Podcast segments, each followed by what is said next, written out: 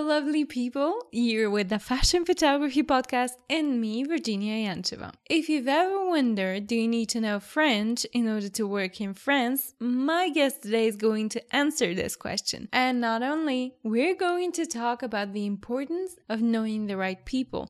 And in addition, we are going to mention about portraits and how to connect with your model. Put your hands together for my new guest. My name is Nicolas Sushkevich. I'm uh, 39 years old. Right now I'm in Paris. Mostly I work in uh, Russia. I like to shoot portraits, different kind of people in different kind of situations.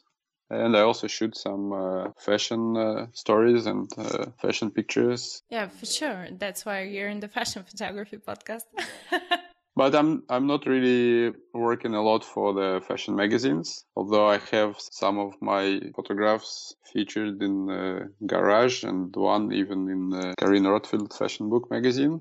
So you're pretty active, in fact. Well, I'm active, but uh, you know, some uh, magazines uh, require some special style, and I'm kind of out of it. I'm not shooting uh, like super glamour pictures, which is mostly required in the industry. I work just uh, like I feel, not like the editor feels. Great. Okay. Um, do you have any kind of photography background? Like I study myself with photography, and uh, I work as a graphic designer.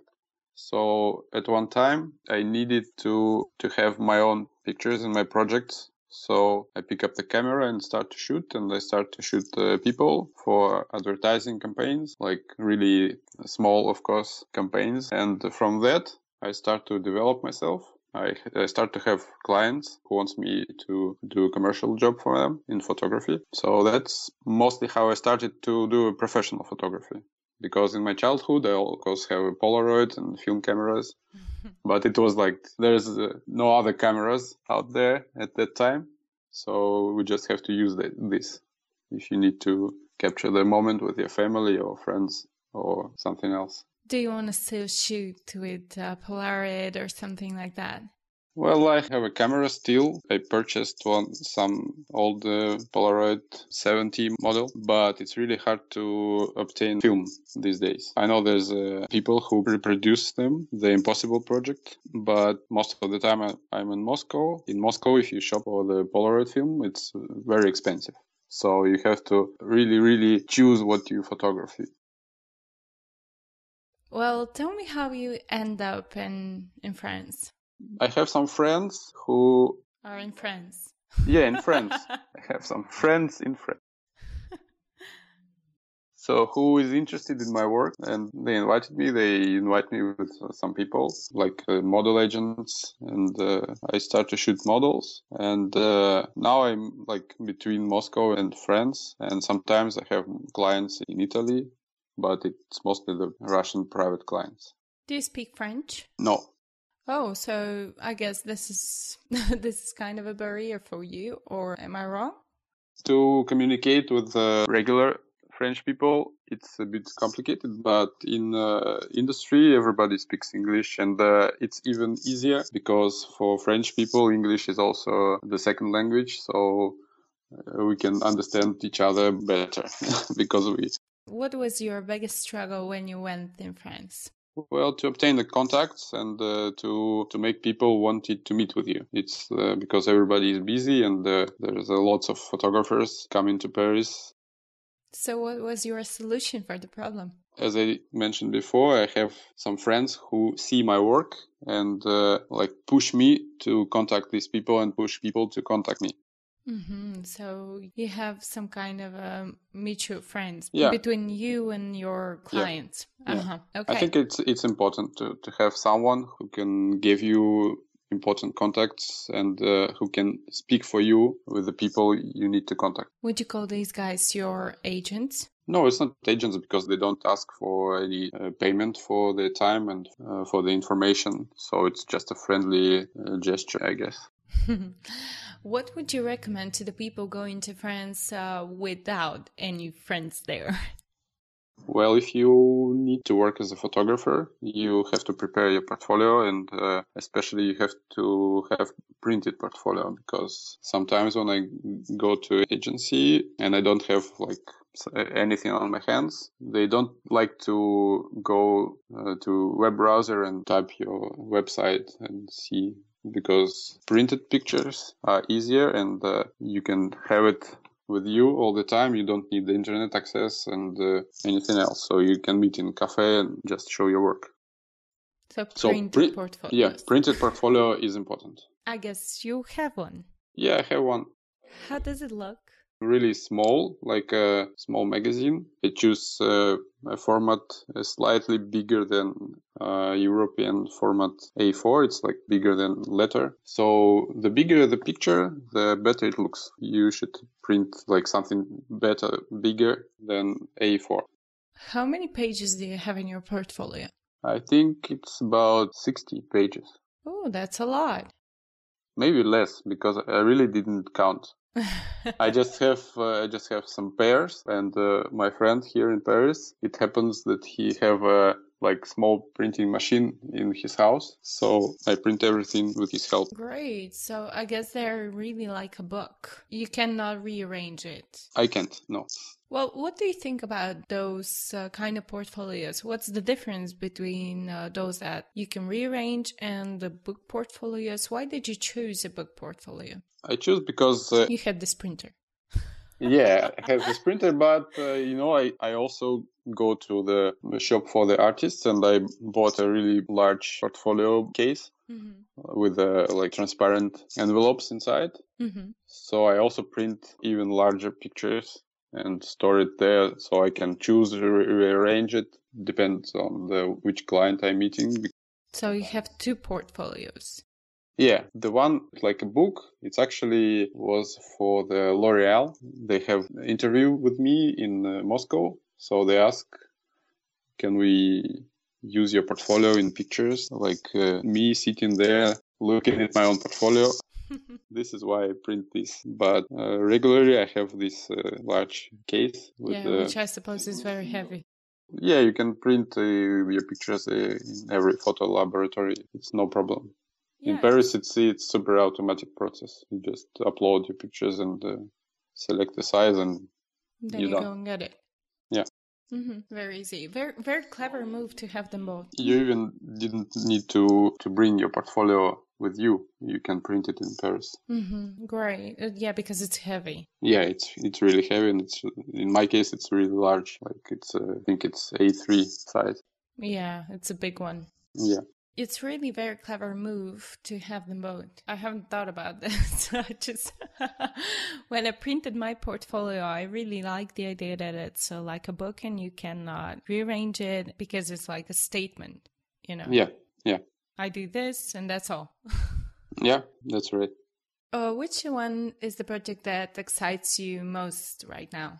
I'm not the person who really excites about my own work. So there was interesting project when I shoot a, a Russian pop band, electric band for the uh, American magazine called Flaunt. And it was like super improvisation. We came to one place, area with uh, lots of small magazines, small artistic businesses, uh, like some, some kind of art projects, you know, where artists gather and they have their own shops. We went there and we just walking around, wandering. So, at uh, one point we end up in the concert mm-hmm. of famous Russian musician. So, and I shoot like in the crowd, like we go to the roof, and it was really fast, and uh, I really like the pictures.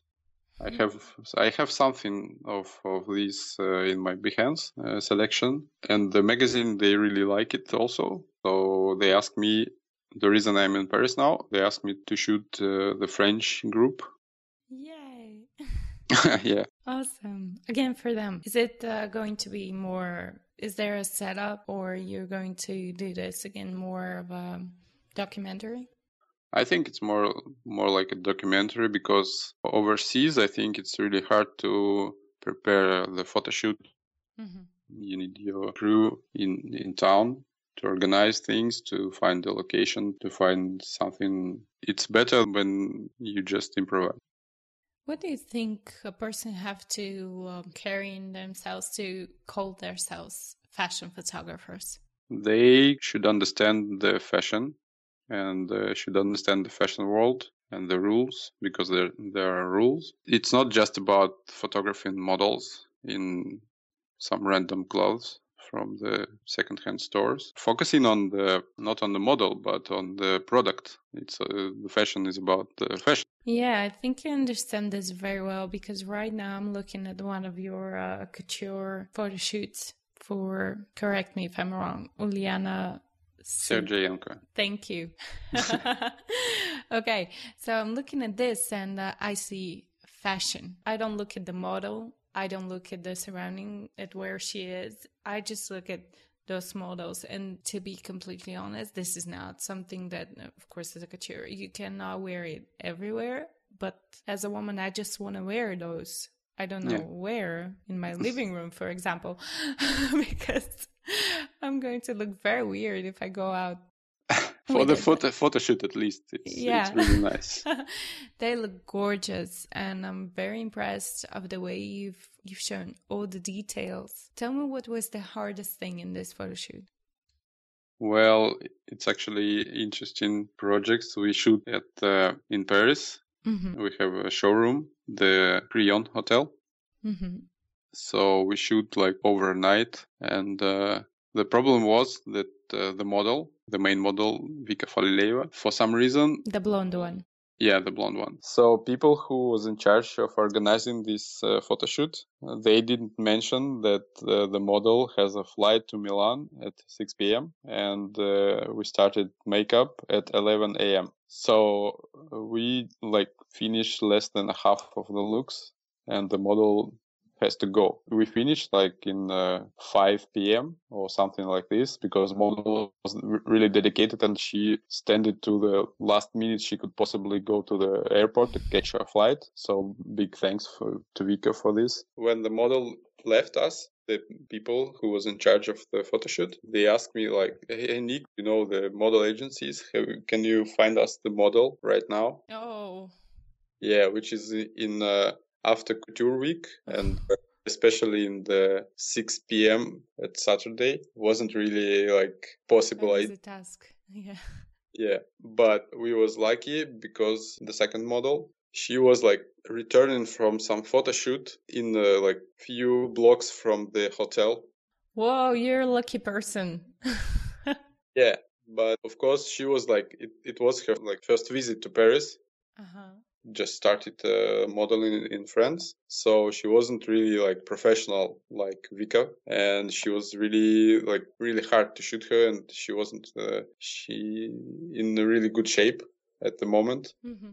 So the clothes didn't fit well, and we have to do a lot of Photoshop with her. The, the client Ulyana didn't know about the situation, and uh, she didn't like the model.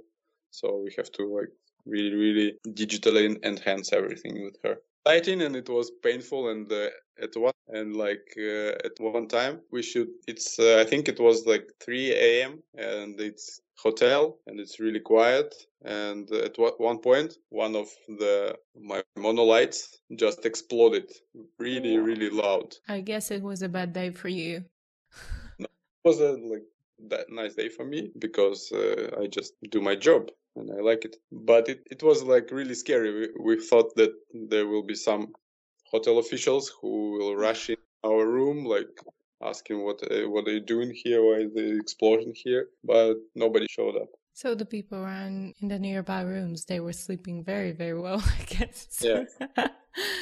it's great to know that in the end, I cannot say you had any kind of struggle with the model, with the light, with nothing. It just looks so consistent.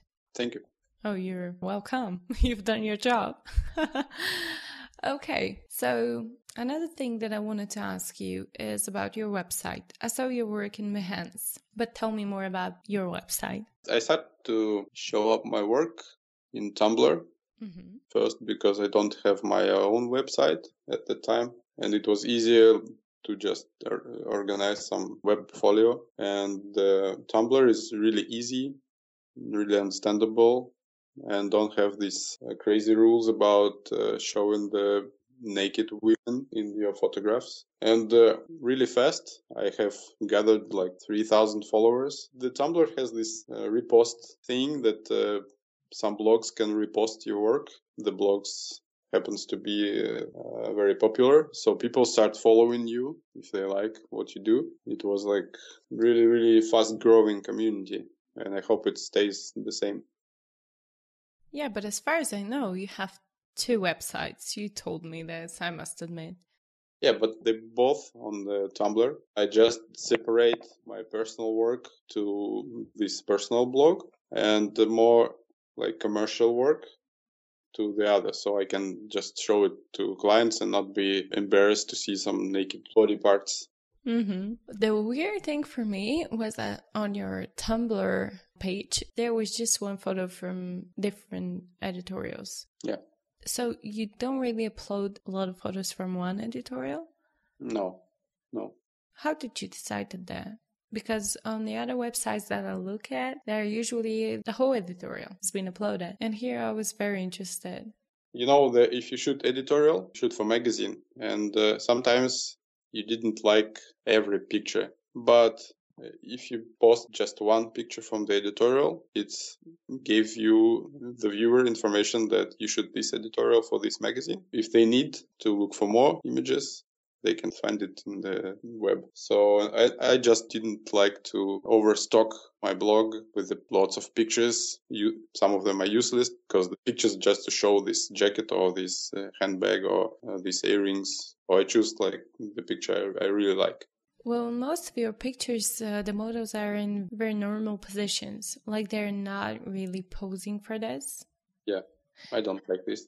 Are you asking them for this specifically? Sometimes I just observe, especially if I do my personal work. I just observe the model, trying to feel comfortable in the surrounding. Don't really like the models to pose because some of them doing this really badly, but uh, when they act naturally, it's more photogenic. Mm-hmm. You have some photos in the studio, but not all of them. Tell me, do you own a studio? Actually, I do most of my personal work at my home studio with just uh, one light or sunlight. I don't really like uh, using lots of studio lights and uh, shoot in the studio because I like mostly focused on portraits, not on the full body pictures. If I need the like something like studio light, I can achieve this at home. Otherwise, I can go outside, especially in Paris. It's really nice to go outside, not to shoot in studio. Mm-hmm.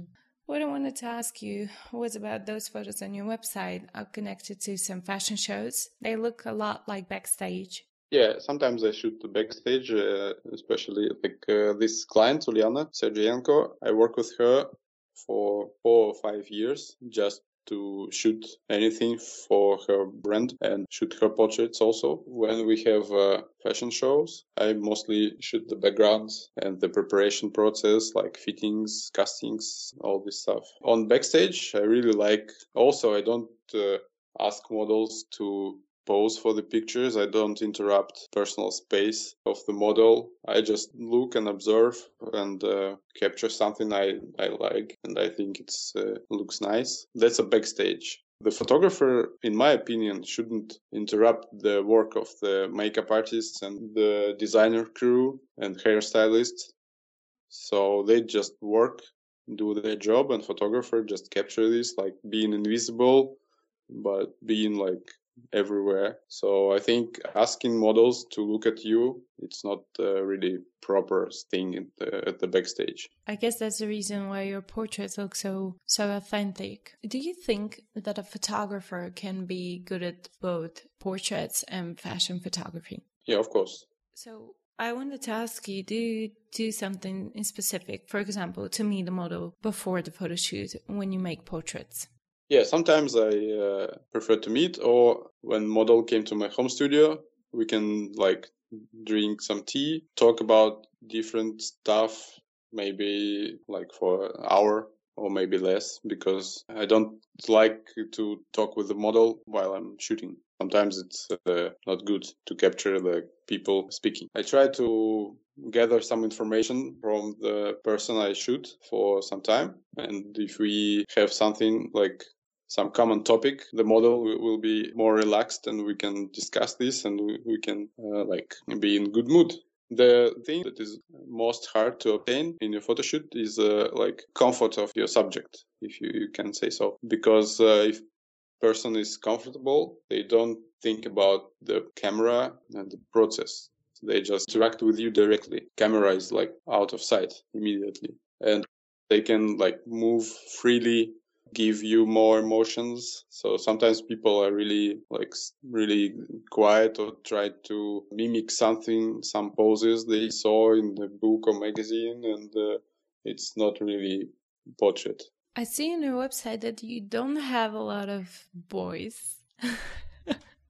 Do you find the female models some kind of a muse for you? Yeah, of course. Maybe I just shoot two or three male models and that's it. But I happened to shoot one model who's really like not famous, but he's one of the top male model in Russia. So he shoot for the Dolce & Gabbana campaign.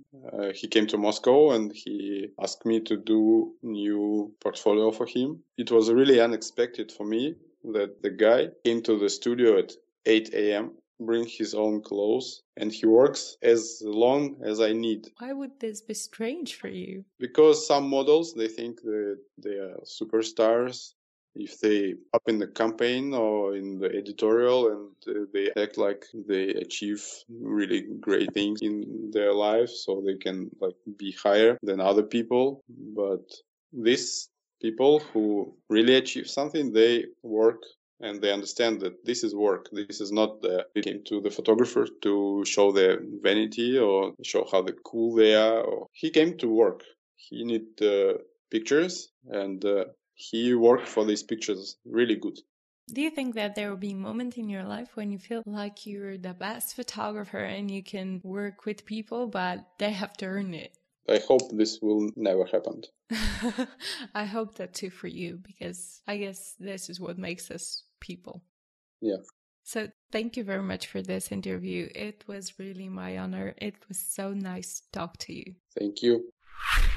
It's so nice to meet new people and to have such a lovely conversation with them. You can check my guest's work on neverlandmag.com if you have any suggestions for our shows or if you want to ask something and be answered on Friday, you're more than welcome to leave a post on our Facebook page called The Fashion Photography Podcast. Thank you guys again for being with us. Don't forget to spread the knowledge and share this podcast.